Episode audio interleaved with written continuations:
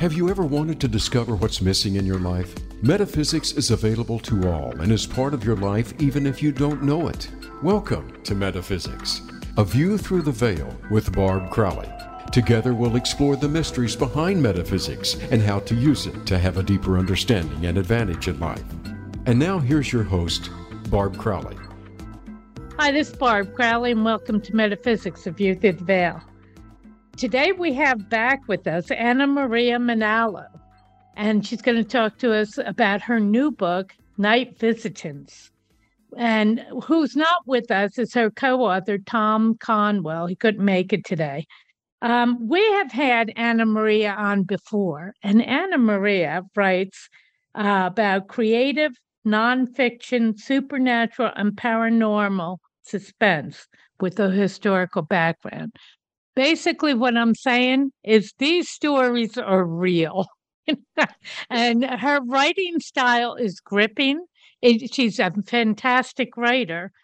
And the stories she's writing are, to me, terrifying. And especially because they are real. And this one we're talking about today is uh, The Night Visitants, which is a ufologist who meets an experiencer and unravels the beliefs when um, her accounts reveal an unholy origin in the form of a haunted weapon from Nazi Germany. So that'll tell you the the story I just read. and she does. She scares me to death. So people who love to be scared will love her work. And and her writing is gripping. I mean, I, I can't as much as I want to run away, I can't. no, I have can't. yeah. Anna Maria, thanks for being back again. I do love your stories. I'm just scared to death of them. Thank you, Barb. it's a pleasure to be here once again. Um, it, you're a wonderful host, and I have to say, a oh, great interviewer. Um, yeah, this is an interesting book, and I want to let you know that it's quite a privilege to be here to talk about this one. Um, my co author was pretty much the person who provided me the content for this book. Mm-hmm. Um, and if, if you want to start with that, I have to tell you the origin of how this book got written. Okay, good. And Tom's a uh, ufologist and a paranormal investigator, right? Uh, Tom began as a paranormal investigator. As a matter of fact, his son has an active paranormal group as we speak. Uh, he mm-hmm. invited his dad in, and together with another gentleman, they formed the Paranormal Society of New York or New York Society of Paranormal. Um, yeah. What they did was they investigated haunted locations, they pinpointed places that um, were haunted that people could get help for. Uh, and eventually, Tom, when he retired, branched off and became a ufologist. So, mm-hmm. Tom went on to write several books, as a matter of fact. Um, one is called They Are Here, uh, to talk about people who have been abducted or who have witnessed UFOs. Um, and it was in the course of Tom talking about his books and his own experiences uh, that I got riveted to his stories, his personal stories. And Barb, mm-hmm. I've known Tom for a number of years now. Uh, we've actually never met in person, but he started researching experiencers, what they call abductees. Mm-hmm. And I believe what happened was he sent out a questionnaire, uh, which I talk about in the book. And in yeah. the process of sending out 50 questionnaires, about five people stood out. Mm-hmm. And Tom looked through the files that he got from them, all their information, discovered that they had a phone number that they provided, and he pursued it. He started calling them by phone, interviewing them. One of them, who actually gave them a brief response, didn't really give him much information, became the most intriguing one. So to just go back uh, to last year, as he and I were talking, and this is probably before Thanksgiving, Paul, uh, Paul, Tom mentioned to me uh, one of those experiencers, And he said that he had been talking to her on a regular basis, trying to help her because apparently something was going on in her house. So, as the story went, as we talked on the phone, he began telling me that there were these entities that were visiting her on a regular basis and taking her. I became very intrigued. And on top of that, I also had Tom's story. So I proposed writing a book about it. Um, we decided we would try to put together something that was the semblance of a memoir, which is usually the type of stuff I write. I, I write biographies, accounts of mm-hmm. people, and I try and write it as if it's from their point of view, which is why I call it a memoir.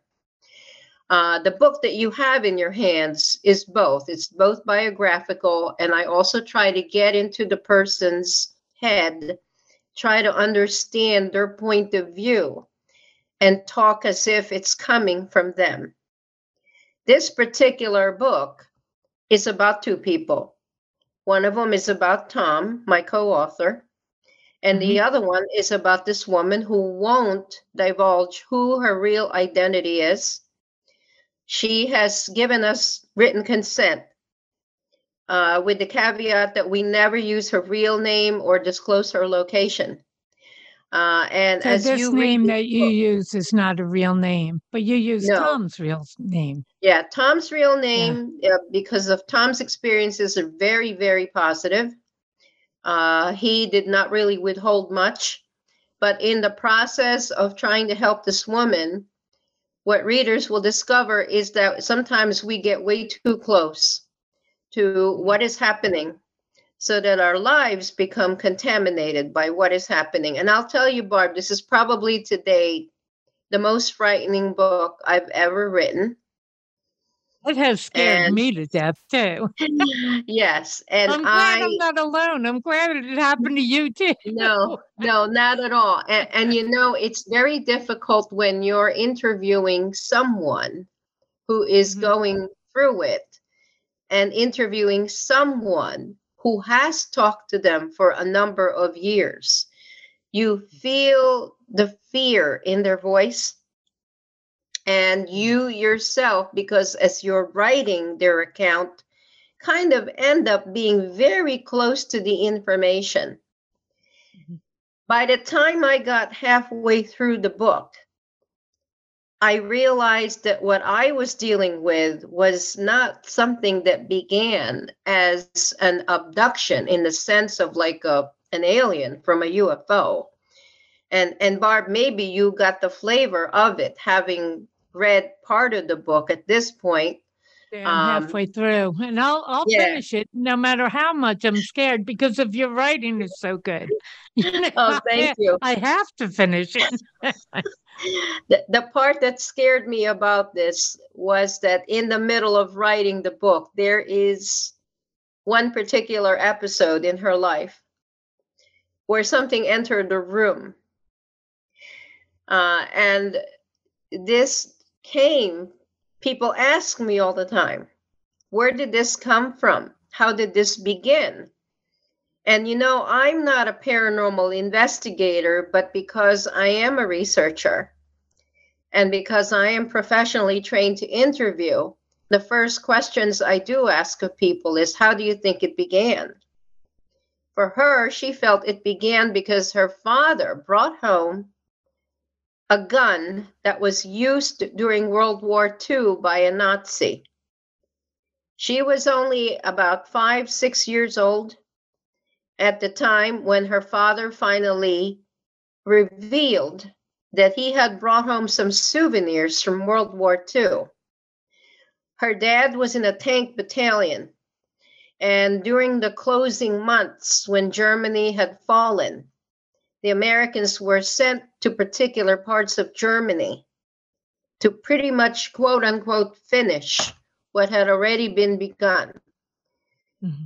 And the men entered an area that was just rubble. It was a building that had already been bombed. There were dead bodies strewn all over the place. They were part of a tank battalion, and he came out of the tank with a couple of his comrades to forage for food. And as he did so, he encountered the remains of the kitchen with rotting fruit, you name it, stale bread, but they were so hungry, they took what they could. One of his companions strayed to the other side of the building and they overheard him screaming. So her father rushed over with another soldier and they found a Nazi who was dying. He was lying kind of like against the wall. He was bleeding, but he was alive. He happened to be reaching for a gun. And the kind of gun they called it was a Luger. I guess that's what the brand name would be of this gun. And he reached for the gun. And in the process, Shalene's father stepped on the gun, retrieved it, and shot the man point blank in the head. Mm-hmm. It does get very graphic. Yeah. Apparently, he decided he would keep the gun and he ended up putting it in a duffel bag and stowed it away and brought it back to the United States. It ended up, of all places, in their family's apartment. And because Shalene, who was a young, very inquisitive, very curious little girl at the time of, of six, uh, stumbled upon it when she opened the family's pantry. So later that evening, when the father came home, he took the Luger out and of all places, don't ask me why he did this, Barb, because I, I am still stumped. He went up into the crawl space in the ceiling right above the girl's bedroom, right above the mm-hmm. bed, and stowed it away in there because he didn't want the children to touch it. I understand that part. What I don't understand is him doing it in front of her. So she knew yeah. it was there. Yeah that part and, and was I, like, you know, that's like a yeah. Tease. And I think, you know, when you have a six year old who's curious about something and then they see right. that it's a weapon, they kind of wonder what it's about. And then the next thing mm-hmm. you know, all kinds of strange things are happening. Yeah. And one of the most frightening things is apparently the gun was a very violent object. It was haunted.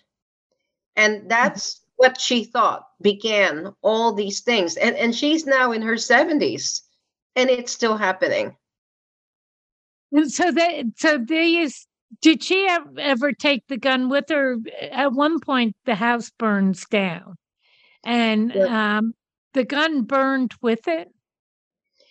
Um, she thought the gun burned with it, and by then, I think she was in her late teens, early twenties when mm-hmm. something happened to the building that they were living in what I understand is that she thought it was gone, but apparently the father, and this is the strangest thing, he retrieved some things from the house, and one of the things he retrieved was what was in the crawl space. And that gun was in the crawl space. It ended up with her sister, mm. the youngest child. Yeah. And I I don't know um, what is currently happening at this point with the rest of the family, but I do mm-hmm. know the gun survived.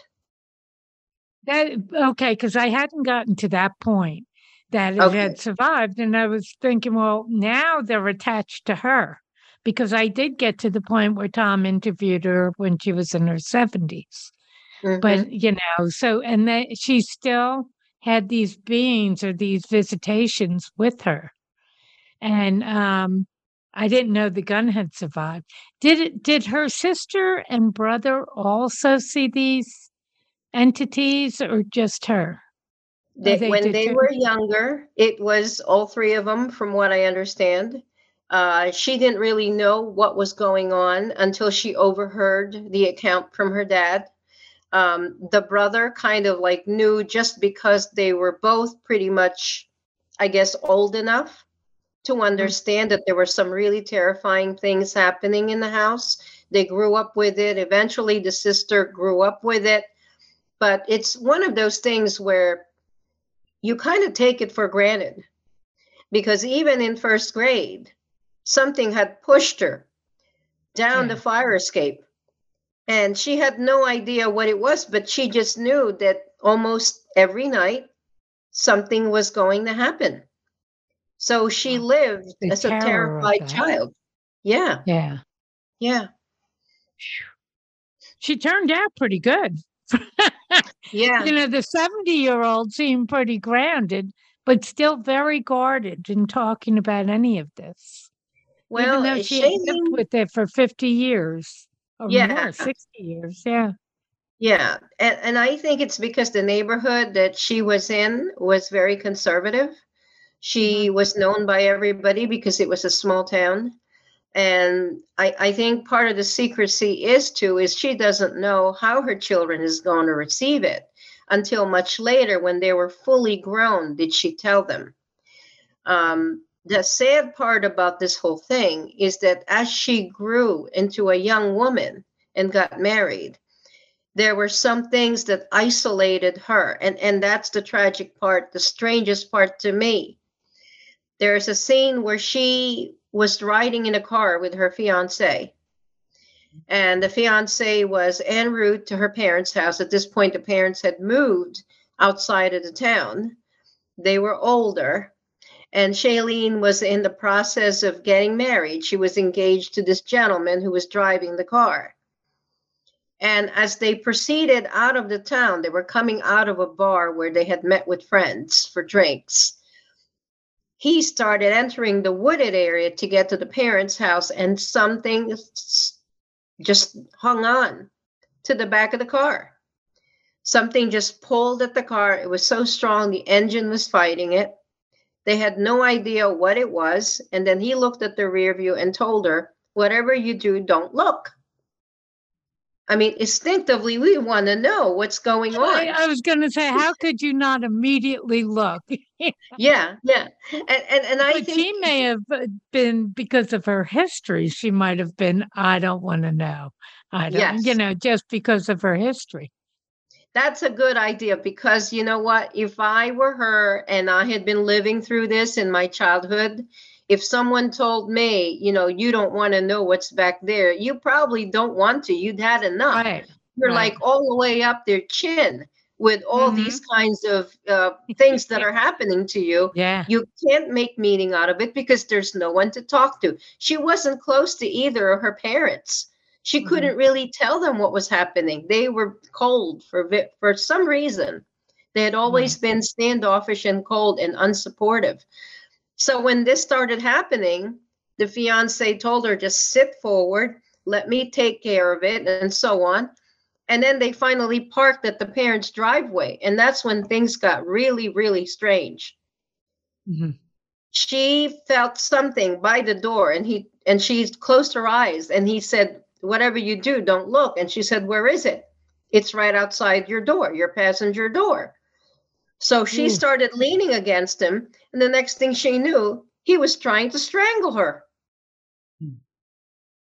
and this is the fiance Yeah. Yeah. And So it was, when- but it wasn't him. It was and, this. and I, I don't know if it was him, whether something possessed him. Uh, there's been a lot of theories about what might have happened. She herself doesn't understand how something that was outside the door suddenly got a hold of her husband. And, and she, the way she explained it to me, it somehow got a hold of his brain. Mhm. And this is a, a, a nice young man who was just very kind to her, very gentle. And then suddenly he was strangling her. So she was fighting him off, fighting him off. And then the parents were coming out to the driveway at this point, and the driver's side door swung open and he fainted. He just fell right out of the car. Ugh. So everybody knows why I'm terrified now, right? Yeah, and Yeah. I, I don't know, Barb. And then, I- the- but there were marks on the car too. So this thing was also physical because there was marks on the car. There was scratching and scraping and paint off on the car where it had clawed at the car. Yes. And, and that's the strangest part. When I started telling other people, as I was writing this, I was, you know, telling friends. And they said, could this be Mm-hmm. I'm surprised Sasquatch? you have Bigfoot?" any friends after and, and they said, This is Bigfoot you're dealing. With and I said, No, it's not quite that. Because it, what is it that got inside the car that caused the fiance to try to choke her? Bigfoot doesn't do that. And he never yeah. got inside the car. When they finally did wake him up, they shook him and tried to get him into consciousness. They in turn contacted her, you know, his parents Mm-hmm. And they wanted to know what made you do that to your fiance. He said, I have no recollection. I don't know. Yeah. And that's when hmm. they went to the back of the car and they saw claw marks, like as if something was really trying to scratch its way in into the roof of the car. And on the glass, you saw all these scratches on the glass and on the hood, on the trunk of the car there were several scratches. It just held on. And, and hmm. she doesn't understand why it did that. But I will give you a clue as to my own personal theory about what this could be. Oh, good. Because I was going to ask you, what do you think? what do you think this is? Okay. So, in the process of interviewing Shailene, and this took about maybe a couple of months before I finally started writing it. So you interviewed her directly as well. I know Tom had interviewed her, and I didn't know if you were getting your information through Tom, but you actually interviewed her as well. Yeah. So going back to when Tom and I talked, he told me about her and that he encouraged her to get in touch with me because it seemed like she was ready to talk. Mm-hmm. There was a number of people who were contacting me because I freely gave my email address to get personal accounts. Um, mm-hmm. One of them asked for my phone number, and I have a phone number especially for people to share their accounts. So I gave that yeah. to her. I didn't even know that this young woman who called me, she had a very young voice. She called me one afternoon uh, we were talking and she was admiring my books. And the next thing you know, I found out she was the experiencer that Tom oh, wow. was talking about. Yeah, yeah, we had been talking probably for a couple of weeks by then. And so I said, well, you know, if you're ready to talk about it, I'm very open to it, you know, and and we did some arrangements. I had her sign off on an agreement. And one of the things I discovered with her is that she you know, shares all of it like rapid fire because it was almost like a dam that had just burst. I Someone was thinking just, that after holding yeah, on to all of this for so for long, so long, to have from, somebody to talk to. Yeah, from decade to decade, it was just one right after the other. And then I was, I don't tape things. I write them in notebooks because it's mm. easier for me to remember it uh, in a chronological order of how it flowed. So mm-hmm. as I was writing it, I was also writing my impressions on the margins. I never met with her in person though, Barb. I, I only talked to her extensively on the phone. She's probably, I would say, at least three and a half hours from me. Mm-hmm. Yeah. Yeah. But uh, as the conversations got more and more involved, it, it started to get to the point where I felt like I needed to get someone to reach out and help her. Yeah. And that's when it became very frightening. Um, I felt like she so was did, helpless. Yes. So Tom had talked to her before she had contacted you as well. Oh yeah, Tom had known yeah. her for a few years, uh, yeah. uh, and had yeah. been dealing with what to do to help this woman. Mm-hmm. Uh, she would text him. She would call him. She would tell him what had happened the night before. Uh, and oh he felt very powerless. He mm-hmm. didn't quite know, you know, how how helpful people would be if her own neighborhood didn't even know, because right. it wasn't something that she felt she could share. Um, mm-hmm. She didn't want to call attention to herself. So that was part of the issue. So by the time I came on board, he pretty much knew the entire story. Mm-hmm. So when she was telling me this, she was telling me just everything one right after the other. And then we got to that point, which now I'll come back to. after the car incident, they had a separate drive. And I think this was on a different road. It was a very rural road. Mm-hmm. They had farms right and left, they had fields. It started to get a little bit on the side of late afternoon, but n- enough light. And he had been driving and talking to her. She started looking past him at a red barn that was on the side of the road. And next to the red barn was a creature that was as tall as a man. And it looked like a large reptile.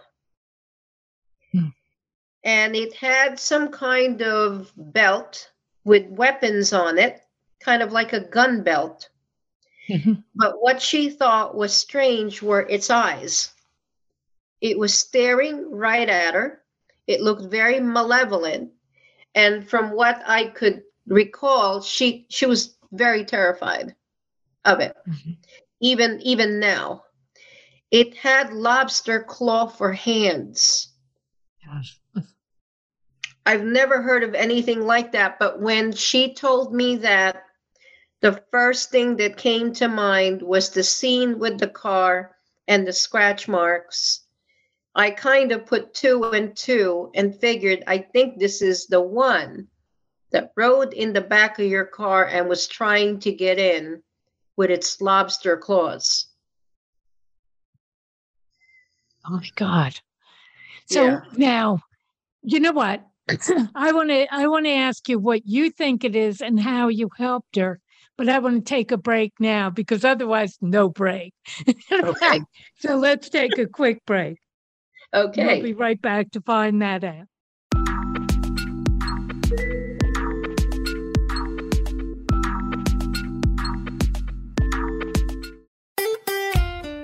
Follow Voice America at facebook.com forward slash voice America for juicy updates from your favorite radio shows and podcasts. One thing's for certain life is uncertain. Do you navigate the unknowns? Visit a view through the aviewthroughtheveil.com to sign up for psychic readings and classes with Barb Crowley. You can schedule one to one sessions with Barb for personal and relationship counseling, pet communication, mediumship, career and business direction, or sign up for one of her classes. Everyone has answers through the metaphysical plane, but they need help to access them. Get the help you need today. Visit aviewthroughtheveil.com. Enjoying our shows and can't get enough of us? Follow us on Instagram at Voice America Talk Radio and see what we're cooking up for you.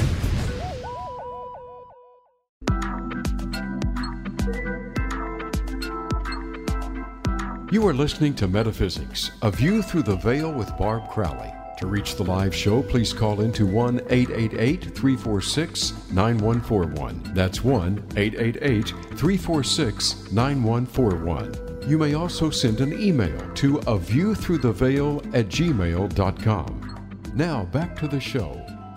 Hi, we're back with Anna Maria Manalo. Right? Manalo? Yes.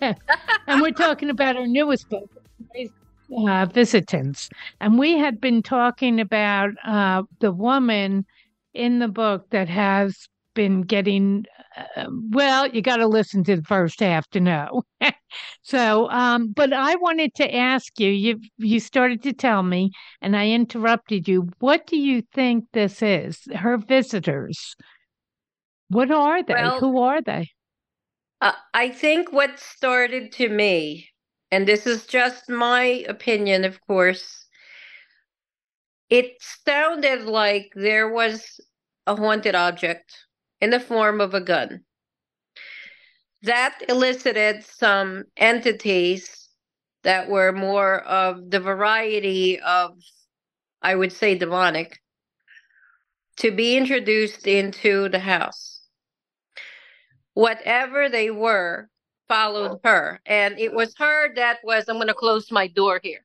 Um, whatever it was, followed her uh, into her first dwelling, followed her into her grandfather's house, uh, and whatever it was had quite an influence on her husband. It was so bad um, that it just kind of destroyed her marriage. Um, it affected her health. Uh, it also uh, affected the animals that she chose to adopt. Mm. Later on, she told me that she thought her children knew, but she wasn't sure. She never really explained to them because she tried to shield them, tried to protect them from whatever was happening. And obviously, in the nighttime, whatever was happening was happening only to her that she could tell. Yeah. What do I think it is?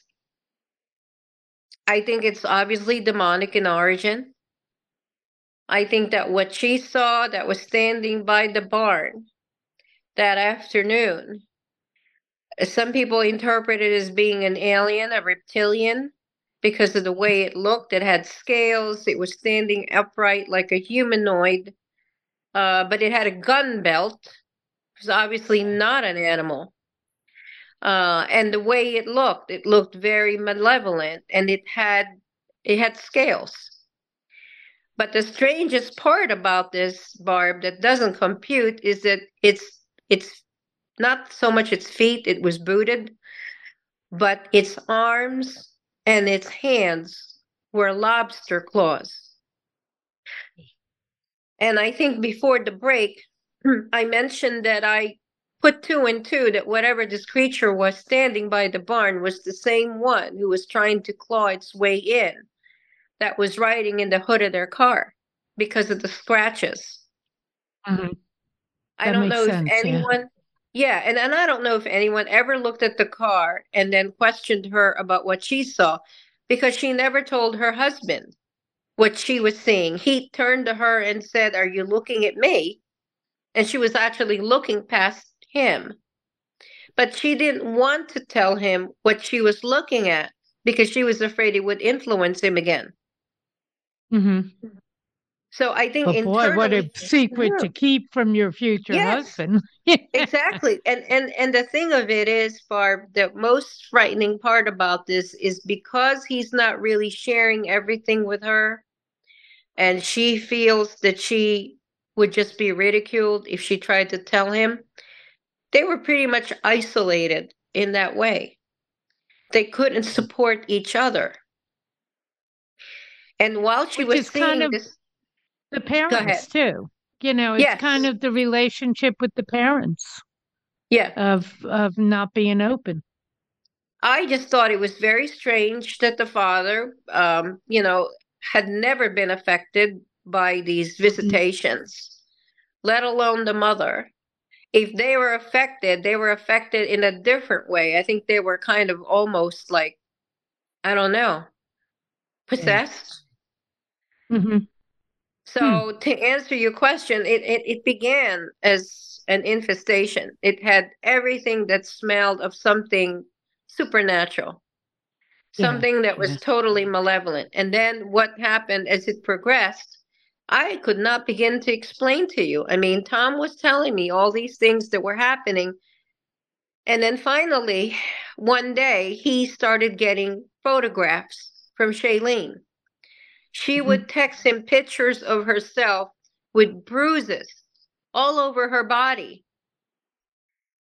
She wow. had contusions that in places that was not possible for her with her being inflicting it because she was living alone at this point in time.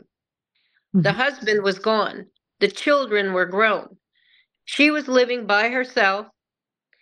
And he asked her and delved into what kind of help she would need, she refused it because she didn't think he could help her. A few weeks later, he woke up. He had bruise, a huge bruise in his eye. My God. You asked me if these things could attach themselves to you. Mm-hmm. He texted me and sent me a picture of himself with a bruise in his eye. And this was a few weeks after he was trying to reach out to help. And she had also sent me a picture of herself with bruises on her back. And Barb, this is when I stepped away from the book because the stepped away, I, ran away. I I was in the midst of writing a chapter that was equally frightening. It had something to do with someone visiting, visiting her in the night that caused her to levitate over the bed. Oh, wow. And the room suddenly got very cold. I was writing by myself, I was alone in the house. And I was seized with a feeling that I had to get to a church somehow. So I did. I closed the laptop. I got out to the garage, rolled the car out and and drove and felt like I needed to get inside a church. Wow. Ugh.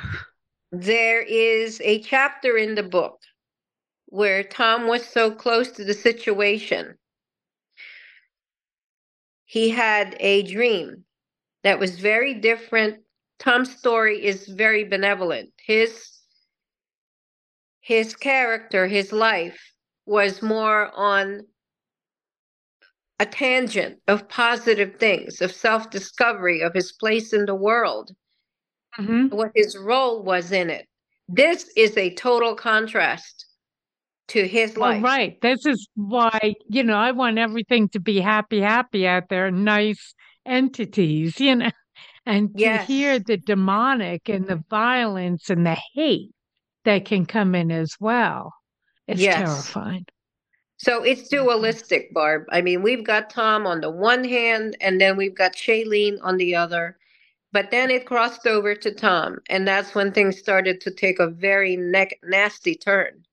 Uh, and with me just sitting back here from a distance, listening to their stories, I started to get affected. So I, I literally put the laptop down for about a week. Uh, I consulted and reached out to an exorcist I also mm-hmm. reached out to a paranormal investigator who was very seasoned. I talked to a woman who was a medium. Uh, and in the process, I gained some insight. And someone shared with me, the exorcist, a series of protection prayers that I was to recite before I wrote them. And so, with that, by the close of the week, I was saying them, and then I had the courage to turn on the laptop again and keep writing. Did that ever so happen again where you had to get to a church or you felt like I've, no. Been attached or violated?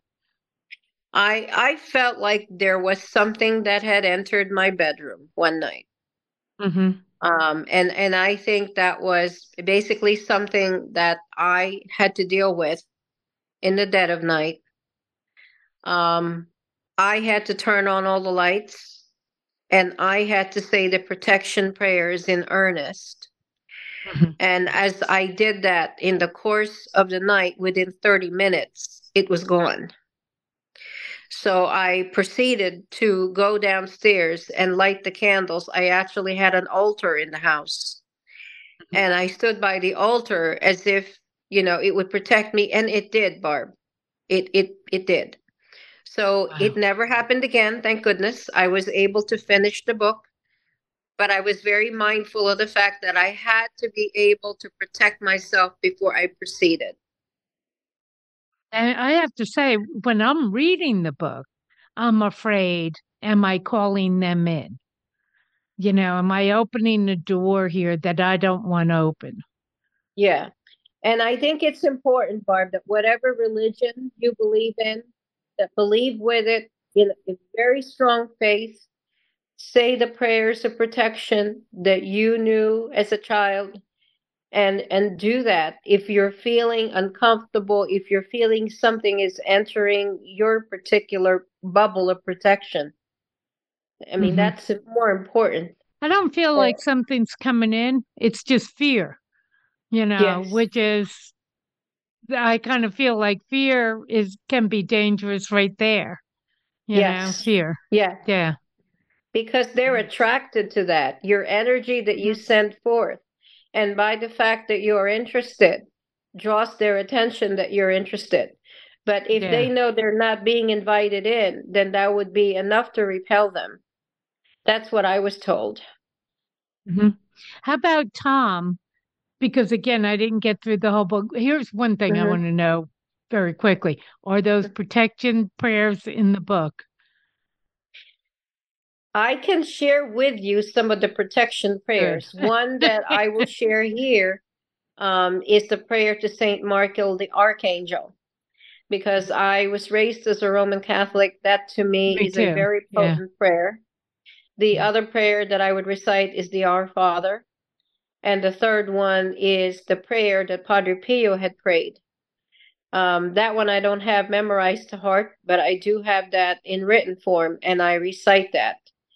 Mhm. Um, I've made it kind of like a practice to do that every time I start writing a book that I know is on the negative side. Right. Yeah. Tom's story What's is the prayer to what's a prayer to Saint Michael? Is it long or short? Well, it, it starts with uh, Saint Michael the Archangel, protect us in battle. Um, it, it's one of those prayers that you ask him to intervene in protecting you against anything that's a demonic force or any type of an entity that you construe could be a, a minion to something higher. Um, right. it, it became very real to me that we were actually dealing with these things, and they are very much in the forefront of things that are happening that are chaotic and violent today. Mhm.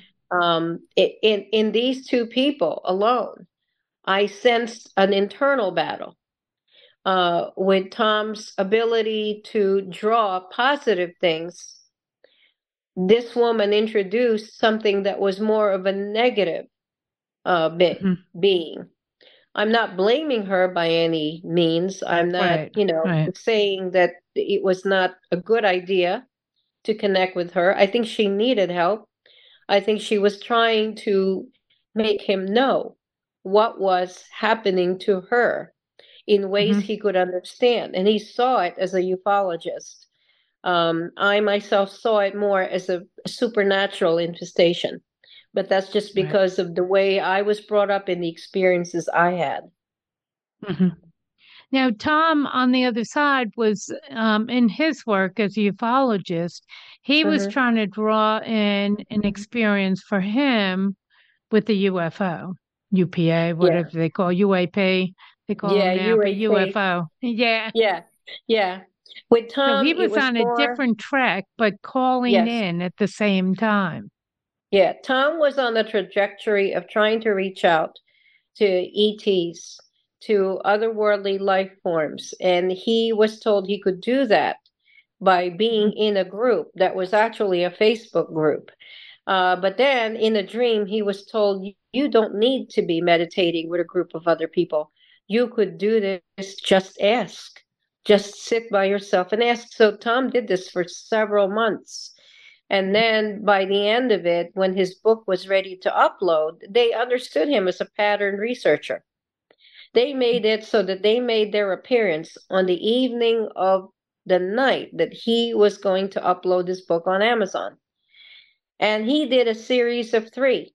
It was almost every eight months he would upload a book. So it was every eight months they showed up.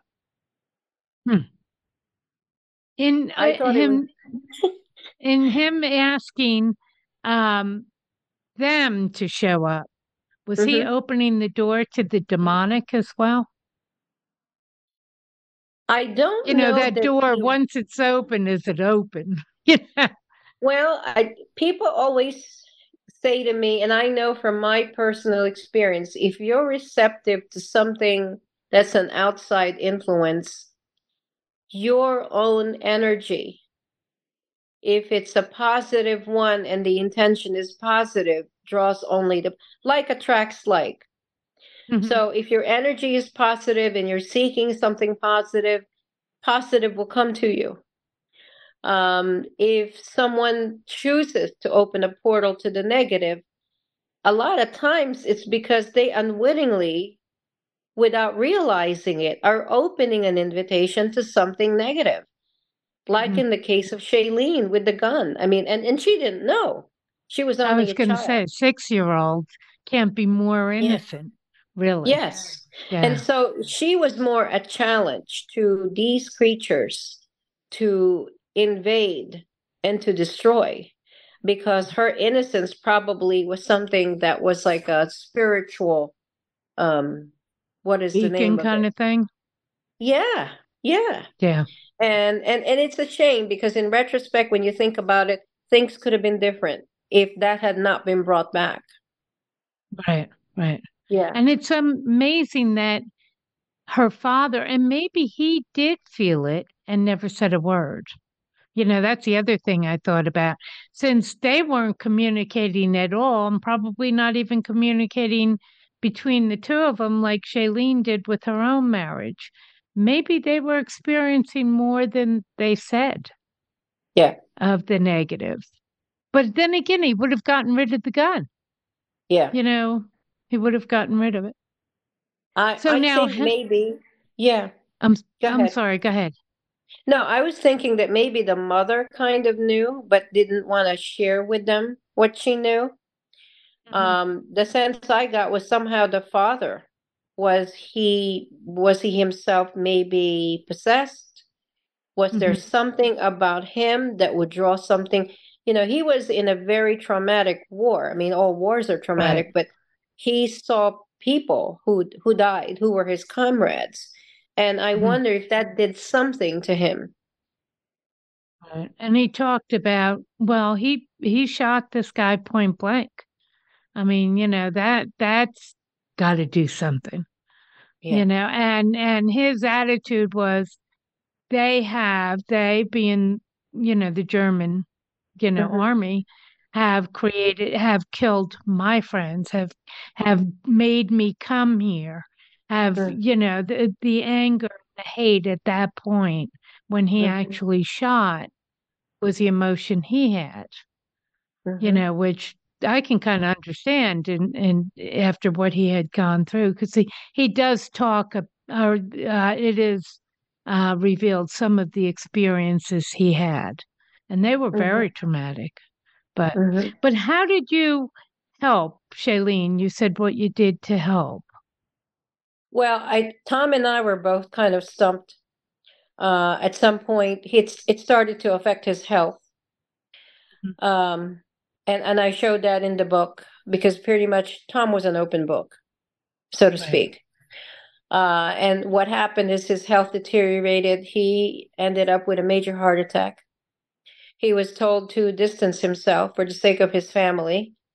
So for a period of time, as he recovered, uh, he had to give away his cell phone to his wife so that he couldn't have any contact at all with any experiencer, not just Shailene.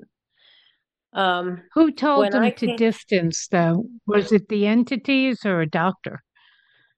I tend to believe that the entities that Tom met up with, who were American Indians in origin, were more protective of Tom. Mhm. They had been there and they had been sharing with him all these things about the planet and what Tom's role was in it. When he started delving into the experiencers' answers and the questionnaires and connected with them, that's when things started to turn more on the negative side. Yeah. And that's when he became obsessed. And in becoming obsessed, his health started to deteriorate. Mhm. And then when he started getting photographs and, you know, almost daily contact with the one Shailene and a few others, it continued to become something that was more, it was draining. It was draining his Yeah. energy. Mhm. And I can understand that because um, in the final analysis, as I was closing the book, I reached out to Shailene as much as Tom did. And I offered to her a couple of interventions that people could do. I actually reached out to two different organizations to let them know a dilemma that this woman was facing. But I think, you know, through time and all those years, of being a victim, Shailene herself doesn't know how not to be a victim. Mm-hmm. So she can't close that door, kind of No, thing. she can't Yeah. close the door. And my estimation is that if someone were to come there, it might be too late. I hate to say it, but Mhm. it might be, in fact, too late. oh my God, that's terrifying. And did they get rid of the gun? Did they eventually get rid of the gun? That is a million dollar question. Oh, really? Yeah. Wow, you don't know, huh? I I don't know. I don't know if Tom knows. Shailene has known Tom longer than I have. I came Mhm. into the picture to write the book. Um, Right. I see my role as being over at this point, uh, but Shailene continues to contact Tom, and there was a lot of information she had shared with him that wasn't shared with me. Yeah. Yeah. Um, now, how can Tom stay in connection with her when it's so damaging to him? I mean, it's Yeah. lousy to say, you know, get away from that woman, but, you know, it's so damaging to him. Yeah. And I think that Tom's lesson that he learned in this one is to kind of like sit back and realize that there are some things that just need to be the way they are. Mhm.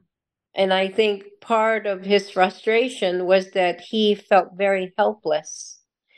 Right. And by feeling helpless, he was draining himself. Mhm. And I think at this point, he's just listening. He's just an ear. He's just there to support. give her just to give her a lifeline, basically. Yeah. Yeah. And I think the book for her served kind of like as a way to let out what has been kept a secret for so long. All th- three children know now. My understanding is that they are supporting her. She started a support group for experiencers way back in 2013. Um, they have disseminated now, but at least there's friends that are supportive that Right. understand what is happening to her. So that's an Did she find people that that is happening to as well? Yeah. Then Mhm. she did. So Yeah. it's more widespread than I want to know about. Right. And that's what she told me in the last text message she told me. It was more common than I thought. Wow. Yeah. I know exorcisms are on the rise. Is it more now or is it just coming out? Because I, I know exorcisms, well, I don't know. I've read, you know, that exorcisms are on the rise. I mean, is it more prevalent now or is it just more, people are more open now? I think it's a little bit of both. I Mhm. think that things are starting to come to a head where people are beginning to realize that there's definitely more out there than meets the eye. Yeah. I think that uh, there's a lot of people who don't believe in God more so than any other time. Uh, and that is a major red flag. They, they are easily swayed. Uh, they there's something called discernment, and some people cannot discern when someone is trying to share that they're a leader. Uh, it could be someone who I would quote unquote say is a false leader. Right. um and and the values the values are different so there's so many things that are playing with people right now and they don't know who to turn and they turn to the wrong things and particularly it's concerning what children are be- believing or choosing to do i see a lot of things on the internet about haunted objects being for sale people wanting to be investigators with no idea what kind of risks they're entering when they do that. Right. Right. That is So it- terrifying. You know, it's Barb, it's alarming.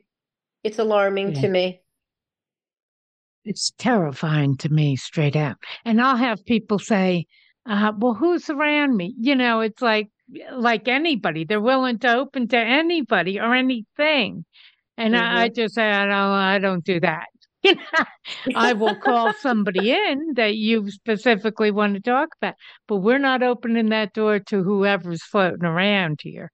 You know? Right, right. But mostly because yeah. so there are so many low level chaotic spirits, but mm-hmm. not as malevolent. I haven't seen that, and I hope never to see that. You know, yeah. honestly, uh, yeah, that that hate, you know, that hate. But yeah. um, I'm with you. There seems to have been um, an ungrounding of the whole world. Yes. You know, and and it is frightening. But when we were talking about religion, well, what is your religion? You had said depending on your religion. I was brought up Catholic, and yet mm-hmm. now I my religion is more of a spiritual nature, so it's not so grounded. I feel like mm-hmm. as mm-hmm. the, as you were brought up Roman Catholic as well, so you know how mm-hmm. how really grounded and and black and white that religion is. You yes. know, and yeah. and my religion now is not like that, which in a way mm-hmm. worries me. is it too, you know, loose? well, is it too loose? I think that my religion is very similar in the way you believe. Is that I was brought about as a Roman Catholic. On the other hand, I'm more, I wouldn't consider myself subscribing to only one. I mean, I, I do believe mm-hmm. in reincarnation, I believe in karma. Right. Uh, I mm-hmm. believe in a lot of things I didn't believe when I was raised as a child because, you know, we're exposed to only one thing. And one right. of the they things I do understand, yeah. they didn't allow it. Um, and I think that what is concerning to me is that the Roman Catholic Church um, doesn't seem to some of them, not all of them, believe in exorcisms. They mm-hmm. don't believe that there is a possibility that people could be contaminated by outside forces. Right. Um, a lot of people that I see going into church go through the abstraction of the ritual. They get caught in the ritual without mm-hmm. realizing mm-hmm. the significance of those rituals and how those prayers are prayers of protection. So right. to me, that's concerning. And, and I don't know what kids are thinking, you know, because if adults think that way, what are the children thinking? Yeah, I have no idea. Yeah. I have no idea. But the Catholic Church is in the United States has kind of fallen apart to a certain extent with, you know, with all the scandals, with all of it you yeah. know it's it's yeah. you know they've fallen apart and then i wonder about where we're going from one vibration into another vibration it feels like in doing that is there a fracturing of the fabric you know I think so. um yeah. yeah or is that just my opinion that we're even going into another vibration i know a lot of people have that opinion and when i've looked at it that's what i see every time you introduce chaos into mm-hmm. a stable environment, it undoes a lot of outdated beliefs, yeah. but it also creates the possibility of a negative upheaval. Uh, and when I talk about that, I talk about the rise in violence, all these guns, right. these things that are happening there's obviously a lot of unrest, there's a lot of rage out there. And mm-hmm. I think at some point people would come to terms about what the root causes are, whatever they are. Mm-hmm. Um, so when when you're when you're in a constant state of flux, mm-hmm. I think there's two reasons for it. One is to bring about positive change, but it's not always all positive and it always creates more of an upheaval be- before you see the positive change take place. I think that's what that's about. And, and in this it book, is a positive change. yeah, yeah, and yeah. and in Tom's case, in in this book, you see him go through a lot of personal and spiritual upheaval, but then at mm-hmm. the end, the dust settles, and you have a person that is totally new mm-hmm. a different Tom yeah. with an insight that's much deeper than when he began. Right. A much more expanded soul. Yes. Well, we're coming to the end and I've got to stop, although I could go another half hour easy. but um but we are going to have to stop. I want to make sure everybody knows where to get hold of you and where to get hold of your books. Okay. My books are on my website, AnnaMariaManaloAuthor.com. Uh, you can also Google me. I'll come up on Amazon. I'm on Goodreads as an author. Uh, Mhm. The Night Visitants, Ufologist, An Experiencer, and The Undefinable. Uh, just wanted to put a plug that it hit the Amazon charts in three different categories as number one for about a couple of weeks. Yeah. Yeah, thank you. Um, I also have four other books. They're all on Amazon. So um, the best way to get hold of me is either on Facebook. I am also on Instagram under the Sinister Archives and also on TikTok. Okay, and all under your name, right? Um, well, the Sinister Archives would be TikTok as well as Instagram. Uh, Mhm. that is the name of my blog that is on my website. Okay, cool. Yeah, Yeah. great. Okay, well, thanks so much for being on. It's fascinating, you so terrifying, much. and fascinating. yes. Thank you. Thank you. Bye bye. Bye bye.